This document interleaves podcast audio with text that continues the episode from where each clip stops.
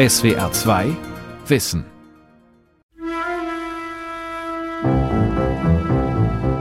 Mir sind Menschen verdächtig, die nicht zornig werden können oder wütend. Bei denen habe ich immer den Eindruck, dass sie nicht wirklich leben. Jürgen Werner philosophiert, auch über Gefühle wie Wut und Zorn. Wenn ich merke, die Wut kommt hoch und es gibt ja Kraft, es gibt ja Energie, dann kann ich zum Beispiel endlich mal wieder Grenzen setzen. Ich kann meine Bedürfnisse und Wünsche wahrnehmen. Ich kann Nein sagen lernen. Annette Auch-Schwelk coacht Wütende und Zornige und die, die unter ihnen leiden. Es ist auch ein grundlegendes politisches Gefühl. Es geht in unserer oder in irgendeiner Gesellschaft letztlich auch nicht ohne solche Gefühle wie Zorn. Sonst würden wir wahrscheinlich selten Sachen wirklich verändern. Ufa Jensen analysiert den Zorn in der Politik. Dumme Wut, guter Zorn, Reflexionen über starke Gefühle von Rolf Kanzen. Wenn ich einen Menschen sehe, habe ich Lust, ihm eine in die Fresse zu hauen. Gefühle, auch destruktive, heftige wie Wut und Zorn, haben ihre Geschichte. Sie entstehen und entladen sich in individuellen und gesellschaftlichen Kontexten. Wann und warum werden sie verurteilt? Wann und warum werden sie akzeptiert? Wann und warum sind sie nützlich? Es ist so angenehm, einem Menschen eine in die Fresse zu hauen. Ein eher zorniger als wütender Autor, wir differenzieren das noch, war Daniil Charms.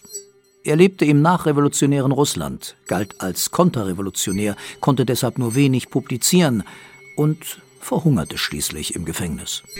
Da kommt mich jemand besuchen und sagt, Guten Tag, wie schön, dass ich Sie zu Hause antreffe. Und ich haue ihm eine in die Fresse und trete ihm dann noch mit dem Stiefel in die Weichteile. Wut und Zorn. Nur unbeherrschte, ungehemmte, unzivilisierte, primitive Menschen haben diese Gefühle nicht im Griff. Lassen ihnen freien Lauf. Ihnen platzt der Kragen, sie schreien, fluchen, pöbeln herum, hauen drauf, treten zu und ich ihm mit dem Stiefelabsatz in die Augen. Zorn oder Wut, Jähzorn oder Grimm. Das lateinische ira fasst diese starken destruktiven Gefühle zusammen. Ira gilt im Christentum als Todsünde. Eine von sieben. Die Todsünde raubt uns das Gnadenleben und alle Verdienste für den Himmel. Sie zieht uns in die ewige Verdammnis, warnt der Schulkatechismus. Sie ist das größte Unrecht gegen Gott und das größte Unglück für uns Menschen. Welche Qualen die erwartet, die sich der Todsünde des Zornes schuldig gemacht haben, beobachtete Dante, er lebte um 1300, bei seinem Besuch im fünften Kreis der Hölle. Sie waren alle nackt, mit bösen Mienen. Sie schlugen sich, und nicht nur mit den Händen, mit Köpfen, mit der Brust und mit den Füßen, indem sie mit den Zähnen sich zerfleischten. In der Hölle verraucht der Zorn nicht. Ewig wüten die gegeneinander, die sich der Todsünde des Zorns schuldig gemacht haben. Erfunden wurden die Todsünden, eigentlich Hauptlaster, im vierten Jahrhundert und später dann theologisch ausgeführt und konkretisiert. Großen Einfluss auf diese christliche Verdammung bestimmter Gefühle als Laster oder auf die Verurteilung bestimmter Affekte als Sünde hatte die antike Philosophie der Stoa. Der Stoiker Seneca schreibt: Zorn, Wut ist nämlich unbeherrscht, ehrverletzend und selbst gegenüber Nahestehenden rücksichtslos, hartnäckig und unbeirrbar in der Verfolgung seiner Ziele, vernünftigen Ratschlägen verschlossen, aus nichtigem Anlass erregt, unfähig zur Erkenntnis dessen, was recht und billig ist. Der Friedrich, der ist ein arger Wüterich. Er schlägt die Stühl und Vögel tot. Wer wütend ist, fährt aus der Haut, weiß nicht mehr, wer er ist, schlägt alles Mögliche tot. So jedenfalls die in abgeschwächter Form heute immer noch gültige pädagogische Lektion im Struwelpeter Kinderbuch des 19. Jahrhunderts. Der bitterböse Friedrich. Wer wütet, ist nicht mehr Herr seiner selbst. Emotionskontrolle, auch Selbstbeherrschung genannt, ist das Erziehungsziel, nicht nur bei Kindern. Seneca verordnet sie. Seine Analyse des Zorns umfasst ein sehr breites Spektrum, die zornige Grundhaltung ebenso wie die unkontrollierte blinde Wut. Zorn ist das, was sich über die Vernunft hinwegsetzt, was sie mit sich fortreißt. Die Vernunft ist außer Kraft gesetzt. Sie verliert die Herrschaft über den Menschen. Und das war für die Stoiker in moralischer Hinsicht inakzeptabel. Für Seneca soll die Vernunft der Maßstab des Lebens sein. Starke Gefühle, vor allem Zorn und Wut, bedürfen rigider Kontrolle. Doch manchmal. Manchmal platzt uns der Kragen. So, und weil uns der Kragen geplatzt ist. Dann entsteht so etwas wie Kontrollverlust. Dann kommt die Unterwelt ans Licht. Der Zorn. Oder wie die Unterwelt den Kopf regiert. So die pragmatische Kapitelüberschrift in Jürgen Werners Buch über die sieben Todsünden. Das heißt das eben, dass äh, all das, was uns äh, zusammenhält und uns eine Form der Moralität, der Anständigkeit, des wohlgesitteten Umgangs gibt, dann für einen Augenblick wegfällt. Und dann sehen wir sehr genau, was da alles in uns schlummert und im Zweifel eben nicht schlummert, sondern eigentlich nur darauf wartet, dass es Gelegenheit bekommt, auszubrechen. Jürgen Werner ist neben Unternehmensberater, Publizist und Blogger auch Professor für Rhetorik und Philosophie an der Privatuniversität Witten-Herdecke. Wenn Sie es versuchen tiefer zu sehen und zu sagen, es artikuliert sich in diesen Äußerungsformen von Wut und Zorn so eine Art Lebenswille oder gar Überlebenswille dann bin ich sofort dabei, das zu bejahen. Neurophysiologen bestätigen das. In der Evolution hat sich der für die Emotionen zuständige Teil des Gehirns zuerst gebildet, im limbischen System. Dazu gehört die Amygdala, eine mandelförmige Ansammlung von Nervenzellkörpern. Sie liegt rechts und links etwa auf Schläfenhöhe. Dazwischen liegt die sich später herausgebildete Großhirnrinde. Hier befinden sich die Kontrollinstanzen. Die Sinneseindrücke erreichen zuerst das limbische System und werden dann vom Großhirn gleichsam verarbeitet. Das heißt, die Emotionen, nicht nur die destruktiven, gehen dem Denken voraus. Gefühl und Vernunft lassen sich nicht sauber trennen.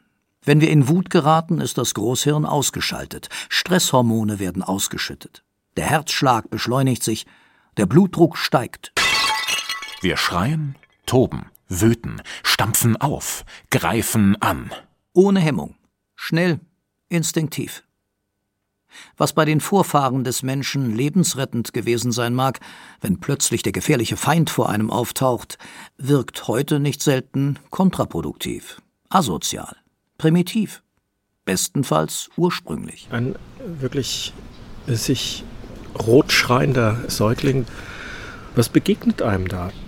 Es begegnet einem da wahrscheinlich Leben in seiner ursprünglichen Form. Das ist noch etwas sehr, sehr Tiefes, Basales. Im Anfang war der Zorn. Das kürzeste und schönste Lobliebe auf den Zorn ist ja längst geschrieben und es gehört zur ältesten Literatur, die wir haben. Das hat Homer schon geschrieben. Und er hat äh, den Zorn als den großen Beweger gezeigt. Den Zorn singe Göttin, des Peleus Sohnes Achilles. Den unheilbringenden Zorn, der tausend Leid den Achäern schuf und viele stattliche Seelen zum Hades hinabstieß. Wenn die Helden in Kampfmodus geraten, dann gibt es kein Halten mehr. In den frühen griechischen Schriften aus dem 7., 8. Jahrhundert vor unserer Zeitrechnung ist die Rede von Zorn, der die Helden überkommt, von Kampfeswut, Kriegsgier Kampfenergie. Der Soziologe Max Weber spricht vom Charisma der Kriegstobsucht. Auch bei den Helden der hebräischen Bibel ist häufig von dieser merkwürdigen Kriegstobsucht die Rede, etwa bei Saul. Der Geist Gottes kam über ihn, und sein Zorn entbrannte heftig. Und er wütet unter seinen Feinden, wie Simson, der übermannt vom zornigen Geist Gottes nebenbei Hunderte von Philistern massakriert. Sein Gott Jahwe selbst entspricht dem Kriegercharisma. Jahwe zieht in den Kampf wie ein Held. Er entfacht seine Kampfeslust. Jesaja 42, 13. Dieser Jahwe, es gibt auch andere Gottesbilder im Alten Testament, ist ein wütender Kriegsgott. Ein zornmütiger und rächender Gott ist Jahwe. Ein Rächer ist Jahwe und voller Grimm. Und der Tag des jüngsten Gerichts ist ein Tag des Zorns, des heiligen, göttlichen Zorns. Die kriegerischen Götter und ihre Krieger nutzen ihre Wut oder Zornaffekte oder Energien, suspendieren im Kampf die kontrollierenden Großhirnregionen und lassen quasi die Sau raus. Selbst Seneca, der stoische Kontrollphilosoph, hat gegen derlei befristetes Wüten und Zürnen nichts einzuwenden. Der Zorn erhebt die Herzen und feuert sie an, und nichts Herrliches leistet ohne ihn die Tapferkeit im Krieg. Wer wütet, dessen Selbsterhaltungsmechanismen sind eingeschränkt. Das ist vorteilhaft bei Krieg und Gewalt. Der Zorn ist nötig, und nichts kann ohne ihn durchgesetzt werden, wenn nicht er die Seele erfüllt und den Mut entzündet. Sagt auch Aristoteles, schränkt aber entscheidend ein, man darf ihn freilich nicht zum Führer, sondern nur zum Mitstreiter nehmen. Ob die charismatische Kriegstobsucht sich im Bedarfsfall kontrolliert einstellt, ist fraglich. Klar ist, Aristoteles und Seneca wollen auf Wut und Zorn nicht ganz verzichten sie allerdings in vernünftige Bahnen lenken. Wenn Sie so da sitzen, Ihren Körper spüren und Sie müssen überhaupt gar nichts machen, außer nur da sein. Ich atme ein und ich atme aus. Annette Auch-Schwelk arbeitet als Coach für viele Unternehmen und auch für Privatpersonen. Häufiger geht es um Probleme mit Zorn und Wut. Hier eine Art Besänftigungsmeditation. Ich atme ein und ich atme aus.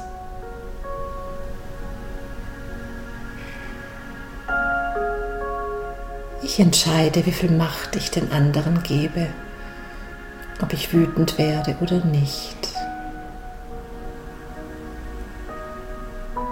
Ich atme ein und ich atme aus. Wut und Ärger. Gut umgehen mit starken Gefühlen. So der Titel des neuen Buches von Annette Auchschwelg. Also ich habe das sehr oft, dass Leute dann eben sagen, ich lasse es eben zu Hause raus. Irgendwo muss ich es ja rauslassen, höre ich ja immer wieder. Und äh, das ist halt, das, dann wird es die zerstörerische Wut. Und das ist einfach gefährlich für einen selber, aber auch für andere. Und ich haue ihm eine in die Fresse. Dieser Zorn, diese Wut muss domestiziert, sozial kompatibel gemacht werden. Sowohl im Unternehmen als auch nach Feierabend zu Hause. Also ich sage immer, das ist ja wie mit dem Vulkan. Wenn sie es nicht rauslassen und es brodelt die ganze Zeit, ist gefährlich. Wenn er aber rausgeht, ist es auch zerstörerisch. Sigmund Freud, der Begründer der Psychoanalyse, geht in seiner Spätschrift Das Unbehagen in der Kultur auch von der Vulkanthese aus. Allerdings spricht er nicht von Wut oder Zorn, sondern von Aggressionsneigung. Wenn die seelischen Gegenkräfte, die sie sonst hemmen, weggefallen sind, äußert die Aggressionsneigung sich auch spontan, enthüllt den Menschen als wilde Bestie, der die Schonung der eigenen Art fremd ist. Das Über-Ich, also die verinnerlichten gesellschaftlichen Normen, wir nennen sie auch Gewissen, unterdrücken das Ausleben destruktiver Gefühle. Manchmal allerdings auch nicht. Dann gestatten sich Menschen Ausbrüche, etwa um ein Machtgefälle zu behaupten. Genau, ich hatte mal einen Chef, das fand ich sehr lustig, da war ich im Teammeeting mit dabei und dann hat er eben voll rumgebrüllt und dann hat er halt danach so mit so einem Grinsen zu mir gesagt, naja, meine Mitarbeiter kennen mich schon, das muss halt mal raus und dann aber so gelacht, die wissen schon damit umzugehen. Das ist halt meine Leidenschaft, ich bin halt ein leidenschaftlicher Mensch. Ein Rest der Kriegertobsucht bricht sich Bahn, das Großhirn bleibt ungenutzt. Das Über-Ich schwächelt. Und ich haue ihm eine in die Fresse. Also viele Menschen gehen entweder in Kampf, also schreien dann zurück, oder gehen in die Starre. Das sind so Momente, wo sie abends dann heimkommen und unter der Dusche denken, warum habe ich nicht das gesagt? Oder die gehen dann eben in, dass sie Tür plötzlich rausgehen und abhauen, also Flucht. Was tun? Annette auch Schwelg empfiehlt bei Wutausbrüchen des Chefs die Hand davor gehalten und gesagt, stopp, ich möchte nicht, dass Sie so in diesem Ton mit mir sprechen einfach mal wirklich so eine klare Anweisung und Blickkontakt halten, was wir jetzt gerade auch machen. Also wirklich Blickkontakt halten, ganz klar signalisieren, stopp, ich möchte das nicht. Aber ruhig und sacklich. Auch so ein Widerstand kann motiviert sein durch Zorn und Wut. Allerdings die förderliche Wut, wenn ich merke, die Wut kommt hoch und es gibt ja Kraft, es gibt ja Energie, dann kann ich zum Beispiel endlich mal wieder Grenzen setzen. Ich kann meine Bedürfnisse und Wünsche wahrnehmen. Ich kann Nein sagen lernen. Man darf Zorn und Wut nicht zum Führer, sondern nur zum Mitstreiter nehmen. sagte bereits Aristoteles und viele andere Philosophen auch. Wut ist ein Anteil von mir. Und wenn ich den besser kennenlerne, das ist wie mit einem Freund, umso mehr ich Fragen stelle, umso mehr ich mit ihm Kontakt habe, lerne ich die Person besser kennen. Und deswegen lerne ich die Wut kennen und guck mal, okay, wer bist du eigentlich? Ich biete meinem Gast ein Gläschen Tee an. Der Gast nimmt an, setzt sich zu Tisch, trinkt Tee und erzählt irgendetwas. Ich schenke ihm seelenruhig ein Glas kochendes Wasser ein. Diese Teezeremonie finden wir wieder in der Geschichte des zornigen russischen Schriftstellers Daniil Chams. Ich entscheide, wie es mir geht, ob ich an der Wut festhalte oder nicht. Ich atme ein und ich atme aus.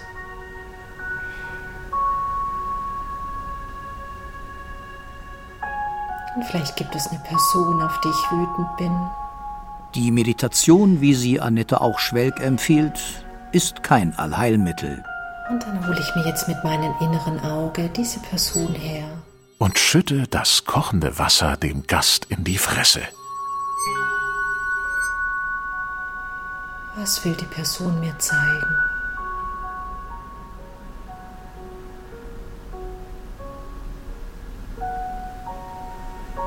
Ich atme ein und ich atme aus. Daniel Charms Gastgeber schlägt nicht blindwütig zu. Er ist zornig, verfolgt in seinem Zorn eine Art Strategie, hat ein Ziel und einen oder mehrere Adressaten. Zornige können ihr Ziel sogar für gerechtfertigt halten. Dem Wütenden fehlt diese Distanz. Auf einen Reiz folgt eine sofortige Reaktion. In der Philosophiegeschichte, in der wenig über die menschlichen Emotionen und Affekte reflektiert wird, werden diese destruktiven Gefühle, werden Wut und Zorn wenig unterschieden. Der Philosoph Jürgen Werner holt das nach. Wenn Sie einen Wütenden unterbrechen, werden Sie in der Regel auf Menschen treffen, die hoch irritiert über ihr eigenes Verhalten sind. Handeln kann man das ja gar nicht mehr nennen. Weil sie äh, für den Moment gar nicht mehr wissen, was sie machen. Ihm ist es vielleicht nach einem Wutanfall peinlich, herumgeschrien zu haben, ausgerastet zu sein. Wohingegen ein Zorniger von seiner Linie nicht abzubringen ist. Der hat etwas ähm, im Blick, was weit über das hinausgeht, was im Zweifel jetzt ihn veranlasst, auch zornig zu sein. Große Aspekte wie Gerechtigkeit beispielsweise, dass er den Furor als die vielleicht letzte Möglichkeit sieht, noch einmal seine Vorstellung von Gerechtigkeit zu realisieren den zu unterbrechen, würde nur bedeuten, dass er sein Ziel im Zweifel sogar schärft. Die Grenzen zwischen Wut und Zorn bleiben dennoch fließend. Zornige können Wutausbrüche haben. Wütende können sich vage Gründe für ihre Wut zurechtlegen. Das ist eine interessante Beobachtung, die Darwin schon gemacht hat, als er sich mit physiognomischen Studien beschäftigt hat, dass er die körperlichen Äußerungsformen der Wut eher im Mundspiel gesehen hat, also Zähnefletschen, wohingegen er beim Zornigen es in der Stirnpartie, also den Furchen, die man dann zwischen die Augen zieht, ähm, meinte, dort identifizieren zu können, ja. Die Wut platzt aus einem heraus. Der Zorn kann sich zurückhalten, sich effektiv in Szene setzen. Die Wut ist der Zorn der Hilflosen. Ich könnte es vielleicht noch anders versuchen zu spezifizieren. Man könnte ja sagen, dass die Wut die Sprachlosigkeit der Sprachlosen ist. Und der Zorn die Sprache der Sprachlosen. Und die Entrüstung die Sprachlosigkeit der Sprechenden. Und die Empörung Protest und Widerstand ließen sich als das Handeln der Entrüsteten verstehen. Protest gegen den menschenverursachten Klimawandel, gegen Antisemitismus, gegen die Flüchtlingspolitik, gegen Rassismus, gegen Schwarze und Muslime, gegen die Mietenpolitik. Bei Zorn und bei Wut finde ich, dass in dem Zornbegriff eigentlich sowas drinsteckt, etwas stärker drinsteckt, dass man erbost ist über ein erlebtes Unrecht oder ein vorgestelltes Unrecht kann es auch sein. Also mir ist etwas angetan worden und deswegen bin ich zornig. Uffa Jensen ist Professor am Zentrum für Antisemitismusforschung an der Technischen Universität Berlin und setzt sich in seinem Buch Zornpolitik mit diesem und anderen Gefühlen auseinander. Auch er unterscheidet Zorn von Wut. Wütend kann ich auch sein, wenn jetzt nicht direkt etwas mir zugestoßen ist, wenn ich jetzt zum Beispiel im Auto sitze und nicht nicht vorankomme, dann kann ich wütend werden. Das ist dann ungerichtet, das hat kein Objekt, das ist kein Unrecht sozusagen.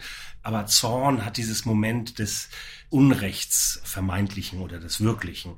Und die Leute können sich dann sozusagen mit dem Zorn auch ins Recht setzen.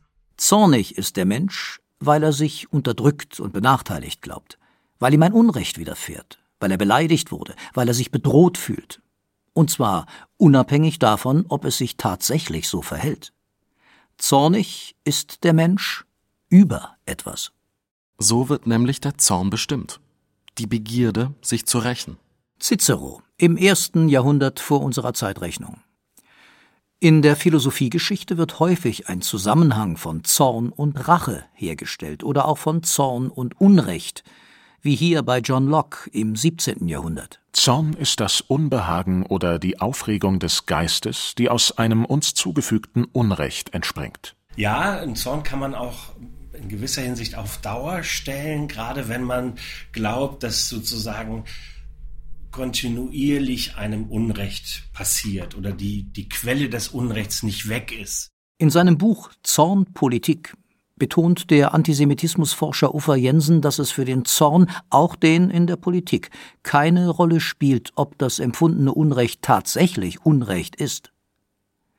Um den politisch wirksamen Zorn zu begreifen, ist es ausschlaggebend, dass es so empfunden wird und instrumentalisiert werden kann. Überfremdung, Umvolkung, Zersetzung deutscher Identität. Und was sich sonst noch so alles in völkischen, antisemitischen und rassistischen Kreisen artikuliert. So werden Unrechtsgefühle konstruiert, Zorn mobilisiert und zum Faktor der Politik. Zorn geht auch schnell in die Aktion und artikuliert sich, man geht auf die Straße, man organisiert sich. Das kommt durch dieses scharfe Erleben des Unrechts. Man fühlt sich dann ins Recht gesetzt, was tun zu müssen. Flüchtlingsheime werden in Brand gesteckt, Muslime ermordet, Synagogen angegriffen. Das Othering, die Konstruktion von wir und die anderen, ist wesentlich für derlei Ideologie. Da ist einfach die Idee, es gibt Gruppen, die gehören irgendwie nicht zu uns und die stehen für ein anderes System, für eine andere Art zu denken und zu fühlen und die bedrohen uns irgendwie.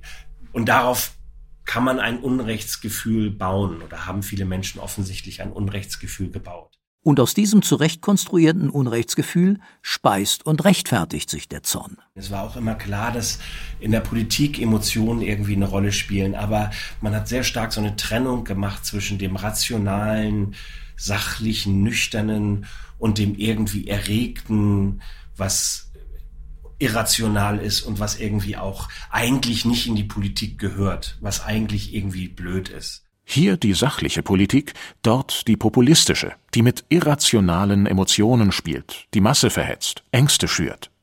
Diese bequemen Entgegensetzungen kennen wir aus der Philosophiegeschichte. Die edle, zivilisierte, menschliche Vernunft wird den wilden, unkontrollierten, destruktiven Gefühlen der Wut und des Zorns entgegengestellt. Ich möchte eher, dass man anfängt darüber zu reden, wie ich meine Gefühle begründen würde. Also was ist denn mein Zorn? Und was genau passiert da? Es geht also darum, das Gefühl, hier das Gefühl des Zorns, zunächst einmal hinzunehmen und es dann vernünftig zu hinterfragen. Also wieso fühlt man denn so? Warum hat man denn jetzt Angst? Oder so? Das kann man ja fragen. Das kann im Übrigen auch durchaus etwas Anerkennendes sein. Jemand kann dann auch das Gefühl haben, hm, da werde ich ja mal ernst genommen. Da redet ja jemand mit mir. Doch das ist eine Gratwanderung den Zorn ernst nehmen und zu den Gründen, mit denen er sich rechtfertigen will, Distanz halten, um sie kritisch hinterfragen zu können. Grundsätzlich ist es ja so, dass ich den Zorn nicht automatisch als ein negatives, abzulehnendes Gefühl empfinde. Es gibt Momente, wo es ein echtes Unrecht oder ein echtes äh, gesellschaftliches Problem gibt, über das man mit Recht zornig sein kann. Und in diesen Fragen ist auch eine Politik sinnvoll, die sich vom gerechtfertigten Zorn motivieren lässt. Beispiele gibt es genug. Doch die Mahnung von Aristoteles gilt nicht zum Führer, nur zum Mitstreiter. Der Zorn bringt Schwung, Dynamik, Energie nicht nur in die Politik, sondern auch ins berufliche und private Leben.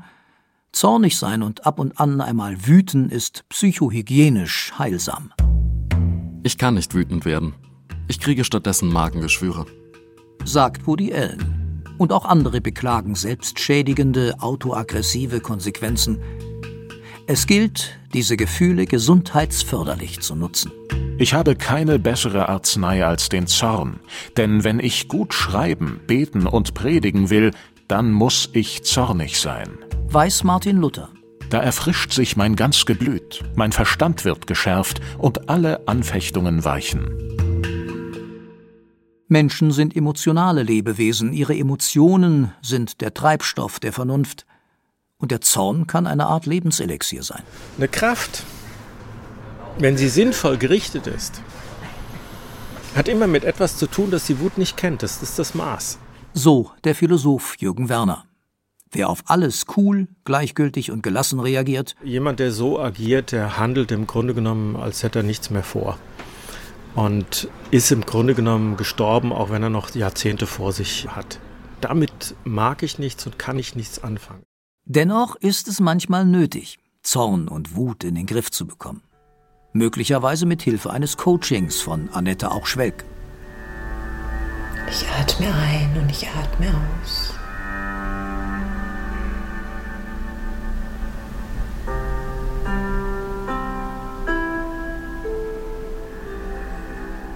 Und vielleicht kommt mir jetzt in du zum Zustand eine Idee, was ich tun kann, damit die Person nicht mehr so viel Macht über mich hat.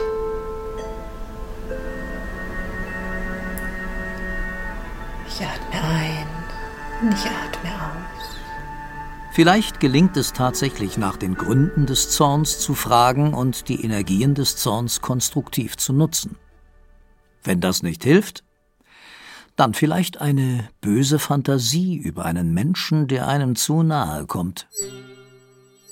Und ich haue ihm eine in die Fresse und trete ihm dann noch mit dem Stiefel in die Weichteile. Und ich sage zu ihm, es ist keine Tugend mehr in meinem Herzen, scheren Sie sich raus.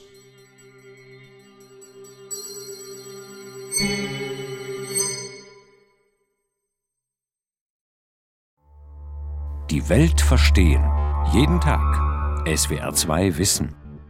Manuskripte und weiterführende Informationen zu unserem Podcast und den einzelnen Folgen gibt es unter swr2wissen.de.